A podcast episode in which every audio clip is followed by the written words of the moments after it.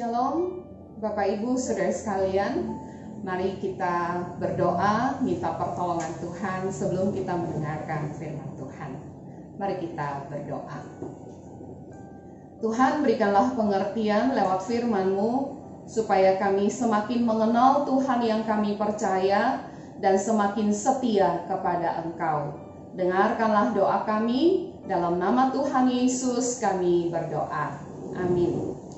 Bapak Ibu, pembacaan firman Tuhan kita sampai kepada satu Raja-Raja pasal yang ke-17.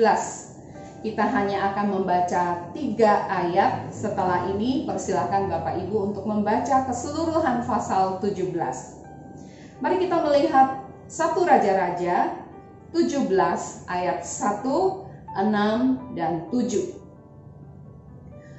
Berkatalah Elia orang Tisbe dari Tisbe Gilead kepada Ahab, Demi Tuhan yang hidup Allah Israel yang kulayani, sesungguhnya tidak akan ada embun atau hujan pada tahun-tahun ini, kecuali kalau kukatakan. Pada waktu pagi dan petang, burung-burung gagak membawa roti dan daging kepadanya, dan ia minum dari sungai itu tetapi sesudah beberapa waktu sungai itu menjadi kering sebab hujan tiada turun di negeri itu.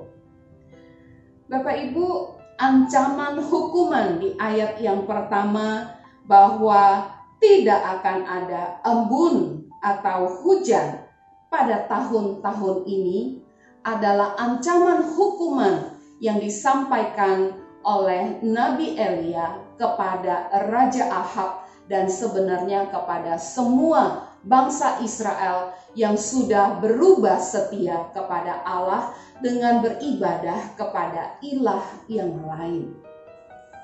Dewa Baal, dewa yang mereka sembah, adalah dewa yang dikenal sebagai dewa hujan, dewa kesuburan.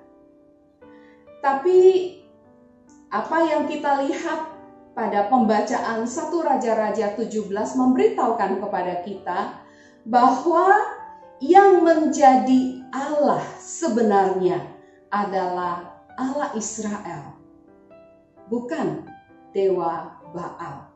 Karena yang sanggup mengendalikan hujan, yang menjadi penentu kapan akan turun hujan adalah Tuhan Yahweh, Allah Israel, bukan Baal. Ayat yang tujuh tadi mengatakan bahwa tiada hujan turun di negeri itu. Tidak ada hujan di negeri itu, membuktikan bahwa yang menentukan hujan adalah Allah Israel. Pada saat yang sama memberitahukan kepada semua bangsa Israel bahwa Tuhan yang sesungguhnya adalah Tuhan Allah Israel, Allahnya Nabi Elia, bukan Baal yang mereka sembah. Bapak Ibu, apakah engkau sedang mencari-cari, bertanya-tanya, siapakah Tuhan yang sesungguhnya di antara begitu banyak Tuhan? Alkitab memberitahukan kepada kita bahwa yang Tuhan adalah Allah Israel. Tuhan yang sejati adalah Allah Israel, Allahnya Elia, Allahnya Alkitab. Percayalah kepada Tuhan yang sesungguhnya yang dibicarakan oleh Alkitab. Atau mungkin Bapak Ibu di situasi pandemi seperti ini, engkau menderita dan engkau bertanya-tanya, sungguhkah Tuhan Allah Israel, Tuhan Yesus yang saya sembah adalah Tuhan yang sesungguhnya. Bapak Ibu, firman Tuhan pada hari ini mengingatkan kita bahwa Tuhan yang sejati, Tuhan yang sesungguhnya adalah Allah yang dibicarakan oleh Alkitab. Dialah penentu hujan, dialah penentu alam semesta, dialah Allah yang sesungguhnya. Ketika kita mengatakan bahwa saya percaya kepada Tuhan, saya percaya kepada Yesus, pada saat yang sama sebenarnya kita juga mengatakan bahwa saya tidak percaya kepada yang lain. Ketika kita mengatakan saya percaya kepada Yesus, itu artinya Bapak Ibu kita tidak percaya kepada ilah yang lain, Tuhan yang lain. Pada saat yang sama kita tidak percaya kepada ramalan atau feng shui atau orang pintar atau dukun yang dibicarakan oleh dunia ini. Elia percaya kepada Tuhan dan Tuhan memelihara dia. Ketika sungai menjadi kering, maka Tuhan menyediakan pertolongan lain kepada Elia, memelihara Elia lewat seorang janda di Sarfat. Itu yang kita baca. Bapak Ibu, di tengah kesulitanmu, percayalah kepada Tuhan.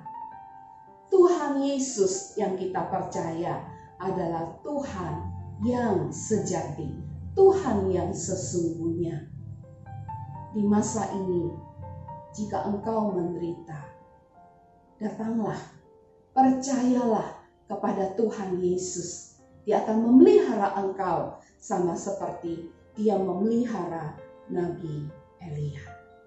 Biarlah firman Tuhan meneguhkan hati kita untuk sungguh-sungguh percaya kepada Tuhan yang dibicarakan oleh Alkitab. Mari kita berdoa. Teguhkanlah hati kami ya Tuhan untuk tetap percaya dengan sungguh-sungguh bahwa Engkaulah satu-satunya Tuhan. Engkaulah satu-satunya Allah yang kepadanya kami boleh datang dan berharap. Di tengah-tengah situasi, di tengah-tengah pandemi, di tengah-tengah penderitaan, di tengah-tengah apa pun yang dialami oleh umatmu, Tuhan, biarlah kami boleh diteguhkan hatinya untuk berharap kepada Engkau, satu-satunya Tuhan yang sejati, Tuhan yang sesungguhnya. Terpujilah namamu, berkati dan tolonglah kami semua. Di dalam nama Tuhan kami Yesus Kristus, kami berdoa. Amin. Tuhan memberkati kita.